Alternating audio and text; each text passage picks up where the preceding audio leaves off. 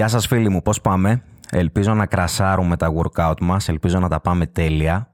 Στην ομάδα του Repeat έχουμε ξεκινήσει και το challenge των εκατό ημερών και κάποια άλλα άτομα από το Instagram που άκουσαν το προηγούμενο επεισόδιο έχουν ξεκινήσει και αυτοί παράλληλα και μου στέλνουν νέα τους. Τα πάμε πολύ καλά, τα πάμε τρένο. Έχω ξεκινήσει και εγώ μαζί με τα παιδιά, γιατί ο πρώτος που πρέπει να δίνει το accountability στην όλη υπόθεση είναι αυτός που βάζει το challenge, έτσι.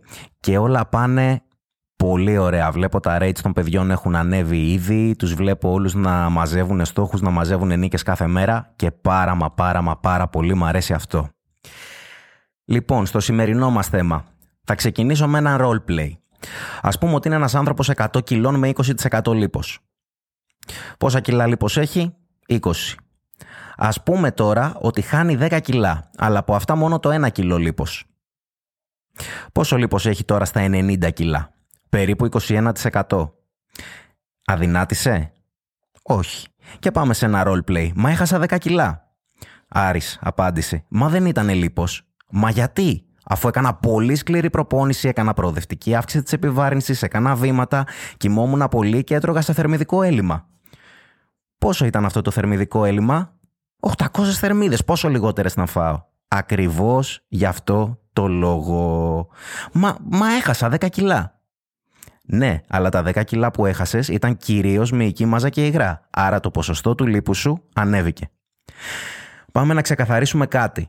Πιο παχής δεν σημαίνει βαρύτερος, βαρύτερος στη ζυγαριά. Υπάρχει η αναλογία του λίπους και του μη. Αυτό το οποίο θέλουμε να κάνουμε για να φαινόμαστε πιο γραμμωμένοι είναι να αυξήσουμε την αναλογία του μη, μειώνοντας την αναλογία του λίπους. Για το συγκεκριμένο, χρειαζόμαστε φυσικά πάρα πολλά δομικά συστατικά πέρα από την προπόνηση. Φαντάσου να είσαι μηχανικός, να έχεις τα σχέδια για να χτίσεις την τέλεια επαυλή και να μην έχεις πρώτες ύλες, να μην έχεις μπετό, να μην έχεις τούβλα, να μην έχεις γυψοσανίδες, να μην έχεις υδραυλικά, να μην έχεις τίποτα. Ό,τι και να κάνεις, όσο μάγος και να είσαι, δεν μπορεί να χτιστεί ή δεν μπορεί να συντηρηθεί στην περίπτωση της μυϊκής μάζας. Αν θέλεις λοιπόν απλά, για, απλά να χάσεις βάρος, μπορείς να κόψεις κάτι από το σώμα σου. Ο στόχος μας πάντα είναι να χάνουμε λίπος. Και όταν μπαίνουμε στη διαδικασία απώλειας λίπους, χρειαζόμαστε ένα λογικό θερμιδικό έλλειμμα. Άκου το επεισόδιο τρία για περισσότερες πληροφορίες. Ένα ποσοστό, ας πούμε, περίπου δέκα με τριάντα τοις εκατό των θερμίδων συντήρησής μας. Έχει γίνει πολύ μεγάλη μόδα αυτά που λέμε τα βι ελ σι ντι ες. Και γι' αυτά ακριβώς θα μιλήσουμε σήμερα. Προπόνηση, διατροφή, mindset. Τι λειτουργεί, τι δεν λειτουργεί. Καλώς ήρθες στο Fitness Unfaked. Εδώ μιλάμε για fitness απλά και ειλικρινά. Τι είναι τα βι ελ σι ντι ες? Very Low Calorie Diets, σε υπέροχα αγγλικά. Είναι οι δίαιτες α, περίπου επτακόσιες με οκτακόσιες, το πολύ χιλίων θερμίδων. Έτσι, τις οποίες ο περισσότερος κόσμος τις κάνει χρησιμοποιώντας παράλληλα και συμπληρώματα αντικατάστασης γεύματος ε, με σκοπό να χάσει πάρα πολύ γρήγορα βάρος. Τα βι ελ σι ντι ες, η αλήθεια είναι ότι αναπτύχθηκαν στην αρχή για ιατρικούς σκοπούς. Αναπτύχθηκαν για ανθρώπους όμως οι οποίοι είχαν μπι εμ άι μεγαλύτερο του τριάντα, δηλαδή παχύσαρκους, και αναπτύχθηκαν με συγκεκριμένα ιατρικά πρωτόκολλα και προτείνονται ως η τελευταία λύση σε περίπτωση που ο ασθενής έχει δοκιμάσει όλες τις υπόλοιπες λύσεις και δεν έχει καταφέρει να δει αποτέλεσμα. Υπάρχουν πολύ συγκεκριμένα πρωτόκολλα τα οποία δεν θα τα πω, γιατί θεωρώ ότι κάποιος που μπορεί να ακούει μπορεί και να ψηθεί και δεν θέλω να τον ψήσω από μόνος μου. Okay. Αλλά σε αυτά τα πρωτόκολλα περιλαμβάνονται πάρα πολύ συχνές εξετάσεις και περιλαμβάνεται πάρα πολύ συχνή ιατρική παρακολούθηση. Επίσης, μετά από αυτά τα πρωτόκολλα περιλαμβάνεται και ένα διάστημα πολύ μεγάλο, οκτώ έως δεκαέξι εβδομάδων, μπορεί σε μερικές περιπτώσεις και περισσότερο, στο οποίο πρέπει να γίνει το refeed του ασθενή και η επανένταξή του σε μια κανονική διατροφή. Πρέπει να γίνει η ψυχολογική παρακολούθηση του ασθενή, ώστε να είμαστε σίγουροι ότι αυτός ο ασθενής έχει επί της ουσίας καταφέρει ε, να αποκτήσει ξανά μια υγιή σχέση με τη δίαιτα και το σώμα του. Έτσι. Οπότε καταλαβαίνεις ότι υπάρχει ένα πολύ συγκεκριμένο πρωτόκολλο. Το πρόβλημα λοιπόν ξεκινάει όταν αυτά ξεκινάνε και γίνονται trends και τα υιοθετεί ο κόσμος ο οποίος δεν έχει καμία διατροφική γνώση και τα υιοθετεί ως κανονικές δίαιτες για να έχει μια πάρα πολύ γρήγορη, μια πάρα πολύ μαγική λύση. Η αλήθεια είναι ότι η λύση στη ζυγαριά είναι πολύ γρήγορη. Γιατί πρώτα απ' όλα η απώλεια υγρών είναι τεράστια, η απώλεια μυϊκής μάζας είναι τεράστια και υπάρχει και μια μικρή απώλεια λίπους σε όλο αυτό. Γιατί? Γιατί όταν βάζεις τον οργανισμό σου σε μια διαδικασία ακραίας πείνας και ακραίας υποθρεψίας, το πρώτο πράγμα το οποίο θα κάνει ο οργανισμός σου είναι να αποδομήσει το μυϊκό του ιστό και όχι τον λιπόδι. Έτσι. Το έχουμε πει αρκετές φορές αυτό. Πάμε να δούμε λίγο γιατί είμαι τόσο κατά από αυτές τις δι... σε αυτές τις δίαιτες. Θα είναι μικρό το επεισόδιο σήμερα, δεν θα σας ζαλίσω. Το έχω γράψει και σε ένα blog στο, στο site μου.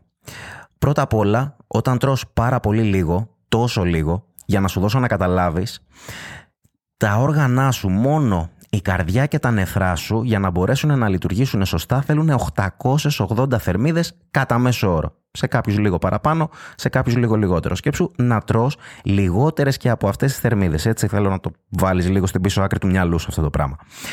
Πάμε λοιπόν στα βασικότερα. Πρώτα απ' όλα, ελλείψεις θρεπτικών συστατικών. Σε όλα τα θρεπτικά συστατικά. Μιλάμε για σίδηρο, για φυλικό οξύ, για βιταμίνη βι δώδεκα, που όταν έχουμε ελλείψεις σε αυτά τα στοιχεία, τα μικροστοιχεία, ε, μπορεί να είμαστε σε πολύ μεγάλο κίνδυνο για ανεμία, για χρόνια κόπωση, για βλάβες διάφορες στο νευρικό σύστημα, όπως και με την έλλειψη μαγνησίου, το οποίο έχει σαν έξτρα χαρακτηριστικό την κόπωση, τις κράμπες, τις αριθμίες στην καρδιά, όπως και με την έλλειψη ασβεστίου, το οποίο μπορεί να οδηγήσει ιδιαίτερα γυναίκες οι οποίες έχουν περάσει την εμεινόπαυση, αλλά και όλους τους υπόλοιπους ανθρώπους, σε οστεοπόρωση, σε προεκλαμψία, σε διάφορους πόνους στα οστά και τις αρθρώσεις. Μιλάμε για έλλειψη βιταμίνης D, οπότε από ό,τι καταλαβαίνεις το ανοσοποιητικό μας έχει πέσει στα τάρταρα. Υπάρχουν κίνδυνοι για αυτοάνωσα νοσήματα. Μιλάμε για εξαιρετική κόπωση. Αυξάνεται ο κίνδυνος για το διαβήτη, για καρδιακή νόσο, αλλά και για ψυχιατρικές νόσους. Μιλάμε για βιταμίνη βι επτά και βι ένα, όπου περιλαμβάνουν κίνδυνο μεγάλο οι έλλειψεις τους για ασθένειες του νευρικού συστήματος, για πολύ ψηλά επίπεδα στρες, πιθανότητα κατάθλιψης, για υπατική νόσο, για μυϊκή ατροφία και για καρδιακή ανεπάρκεια. Και οι ελλείψεις θρεπτικών συστατικών πάνε πολλά βήματα παραπέρα. Γενικότερα τα μικροθρεπτικά συστατικά, οι βιταμίνες και τα μέταλλα είναι εξαιρετικά απαραίτητα για τον οργανισμό μας. Και όταν δεν παίρνουμε επαρκή τροφή, εκατό τοις εκατό δεν μπορούμε να πάρουμε και τις απαραίτητες ποσότητες αυτών των βιταμινών, των ιχνοστοιχείων και των μετάλλων που χρειαζόμαστε για να λειτουργεί ο οργανισμός μας εύρυθμα. Πράγμα το οποίο είναι πολύ σημαντικό. Επίσης, υπάρχει ο κίνδυνος να εμφανίσεις πέτρες στη χολή, χολολιθίαση. Υπάρχει ακόμα και ο κίνδυνος για ξαφνικό θάνατο από διαταραχή ηλεκτρολιτών, ας πούμε. Από καρδιαγγειακά προβλήματα, ας πούμε, τα οποία μπορεί να δημιουργηθούν. Γι' αυτό το λόγο κιόλας, στα ιατρικά πρωτόκολλα τα οποία Ε, εφαρμόζονται και εφαρμόζονται από γιατρούς σε συνεργασία με κλινικούς διαιτολόγους, υπάρχουν πάρα πολύ συγκεκριμένες εξετάσεις οι οποίες γίνονται και πάρα πολύ συγκεκριμένα ραντεβού με τον ασθενή.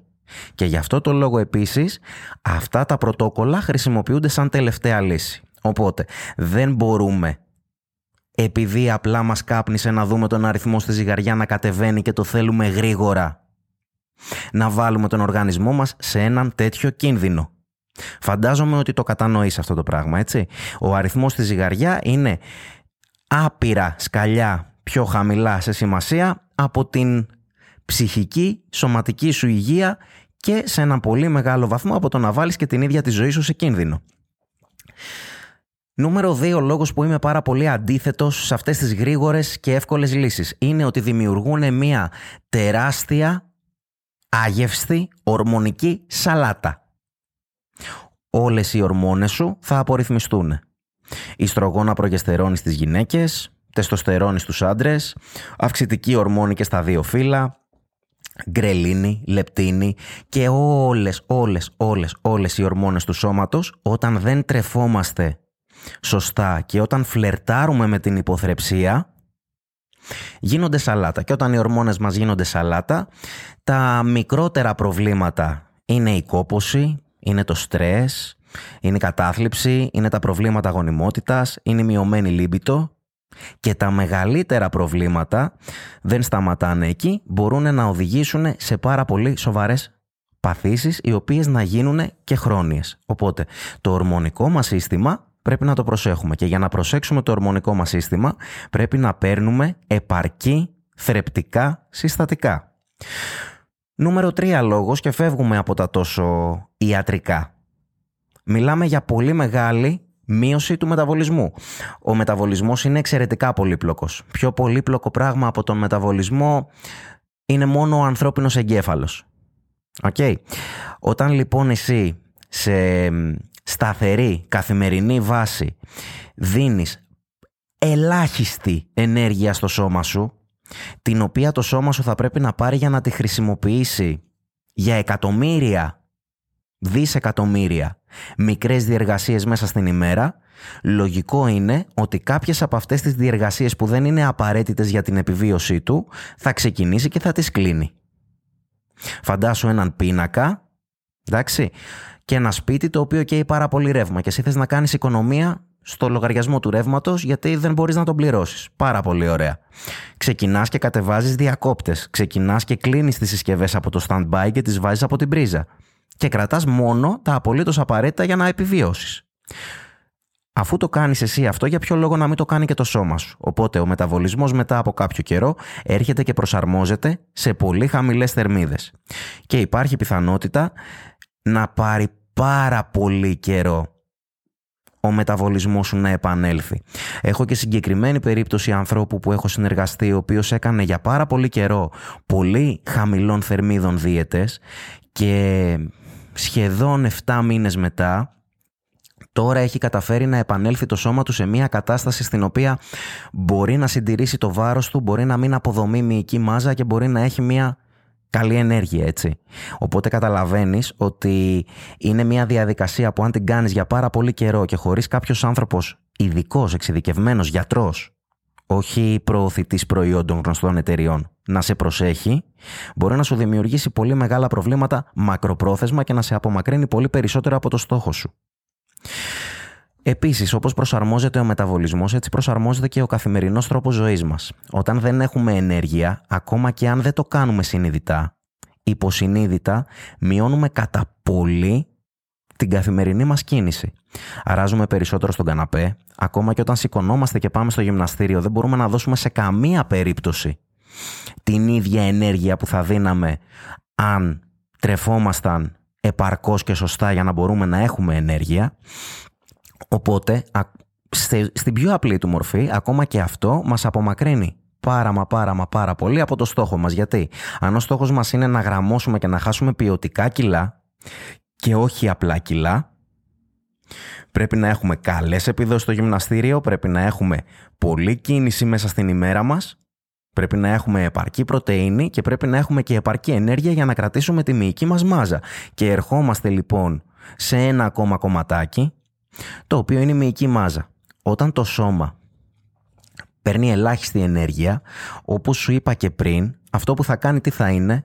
Θα κλείσει διακόπτες. Κλακ, κλακ, κλακ, κλακ, κλακ.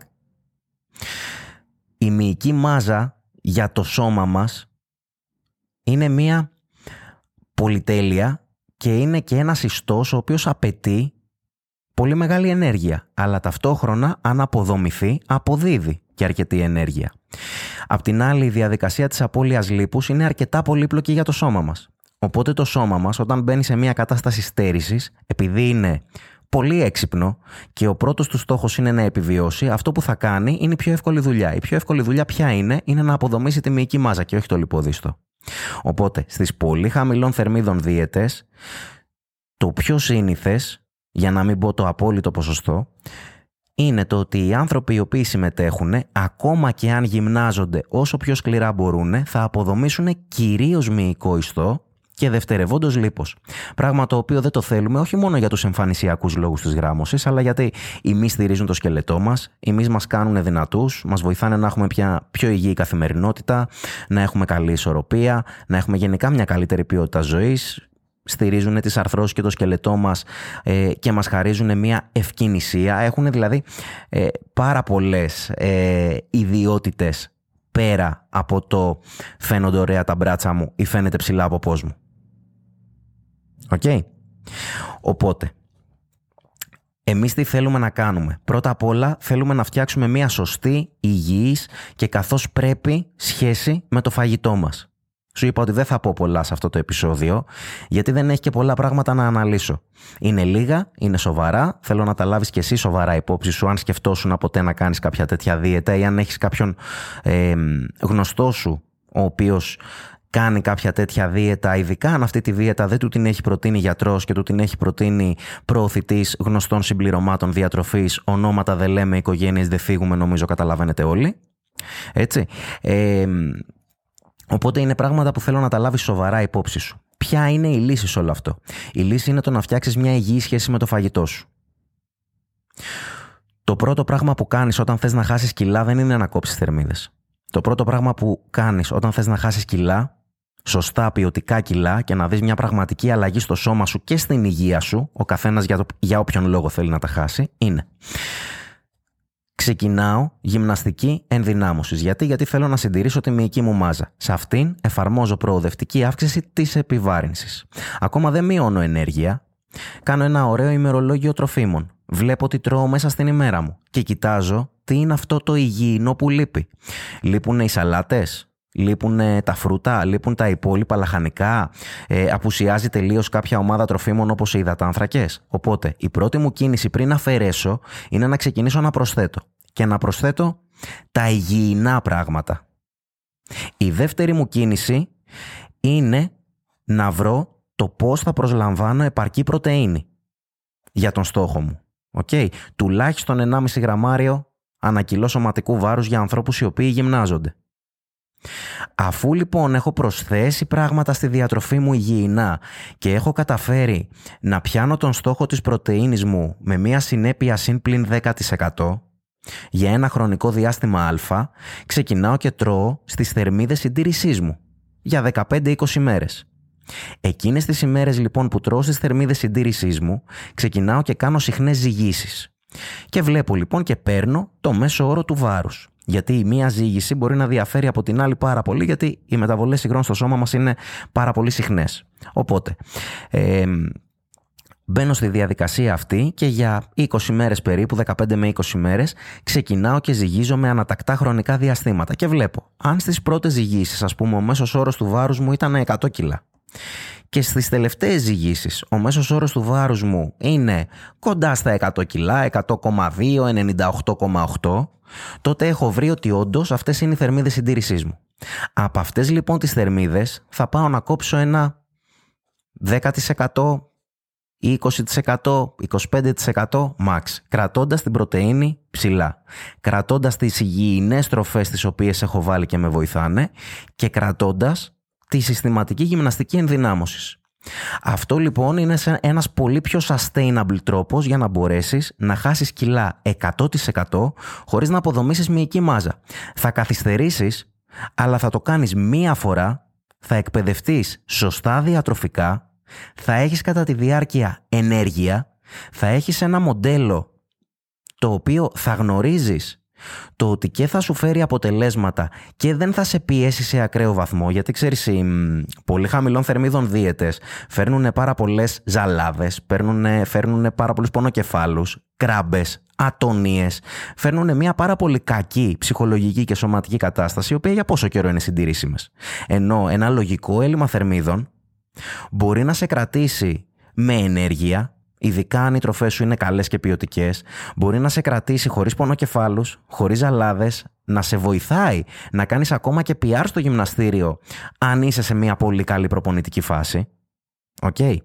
Ε, μπορεί να σε βοηθήσει να το συντηρήσεις για ένα μεγάλο χρονικό διάστημα και σου δημιουργεί και μια υγιή νοοτροπία γύρω από το φαγητό, η οποία λέει το ότι μέσα σε αυτό μπορώ να χωρέσω και τις δύο-τρεις βλακίες που θέλω. Αν δω ότι αυτό με κουράζει, μπορώ μία εβδομάδα να ξανανεύω στις θερμίδες συντήρησης και να γεμίσω τις μπαταρίες μου και να ξεκουραστώ λίγο ψυχολογικά από την έννοια της δίαιτας. Μπορεί να είναι μία πιο αργή προσέγγιση, αλλά είναι μία προσέγγιση η οποία είναι μακράν, πιο συντηρήσιμη. Δεν θέλω να πω πολλά περισσότερα σε αυτό το επεισόδιο, γιατί δεν θέλω να δώσω πολλές λεπτομέρειες για τις ε, πολύ χαμηλών θερμίδων δίαιτες. Το blueprint για την απώλεια λίπους, το πλήρες, είναι στο επεισόδιο τρία. Μπορείς να μπεις, να το ακούσεις ή να το ξαναακούσεις για να θυμηθείς τι έχουμε πει. Ένα πολύ απλό σχέδιο για να ακολουθήσεις είναι αυτό το οποίο ανέφερα προηγουμένως και σε παρακαλώ, κάνε μου τη χάρη. Αν έρθει κάποιος με μια κονκάρδα στο στήθος του, συνήθως στο δεξί μέρος, πράσινη, η οποία γράφει ε, σε βοηθάω να χάσεις κιλά, ρώτησέ με, θες να χάσεις κιλά, ρώτησέ με, κάτι τέτοια περίεργα, ή αν σε πλησιάσουν με κάτι μαγικές κονίτσες που σε κρατάνε χορτάτο και μαζί με ένα αποτοξινωτικό τσάι θα σε βοηθήσουν να χάσεις κιλά, κλείς τους την πόρτα στα μούτρα, κάντους ένα μπλοκ από το Instagram. Δεν είναι κακό. Την υγεία σου προστατεύεις. Αν πάλι δεν σε πλησιάσει κάποιος και έχεις σκεφτεί εσύ να το κάνεις αυτό το πράγμα, πήγαινε στην αρχή του επεισοδίου και άκου όλες τις ελλείψεις θρεπτικών συστατικών που ανέφερα και το τι κινδύνους ελοχεύουν οι συγκεκριμένες ελλείψεις.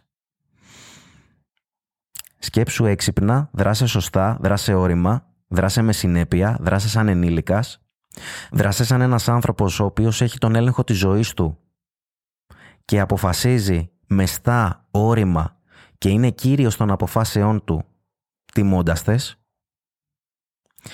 και όλα θα πάνε καλά. Τα πράγματα στην απώλεια λίπους είναι πάρα πολύ απλά. Αυτό το οποίο χρειάζεσαι είναι ένα απλό, εφαρμόσιμο, βιώσιμο για την καθημερινότητά σου πλάνο, το οποίο να σε κρατάει υγιή και να μπορείς να είσαι συνεπής σε αυτό. Λοιπόν, δεν σε κούρασα πάρα πολύ σήμερα, μικρό το επεισοδιάκι. Εμείς οι δύο θα τα πούμε στο επόμενο. Κράσαρε τα workout σου, όριμες επιλογές και θρεπτικές επιλογές στο φαγητό σου και παίξε μπαλίτσα, το έχουμε. Καλή συνέχεια.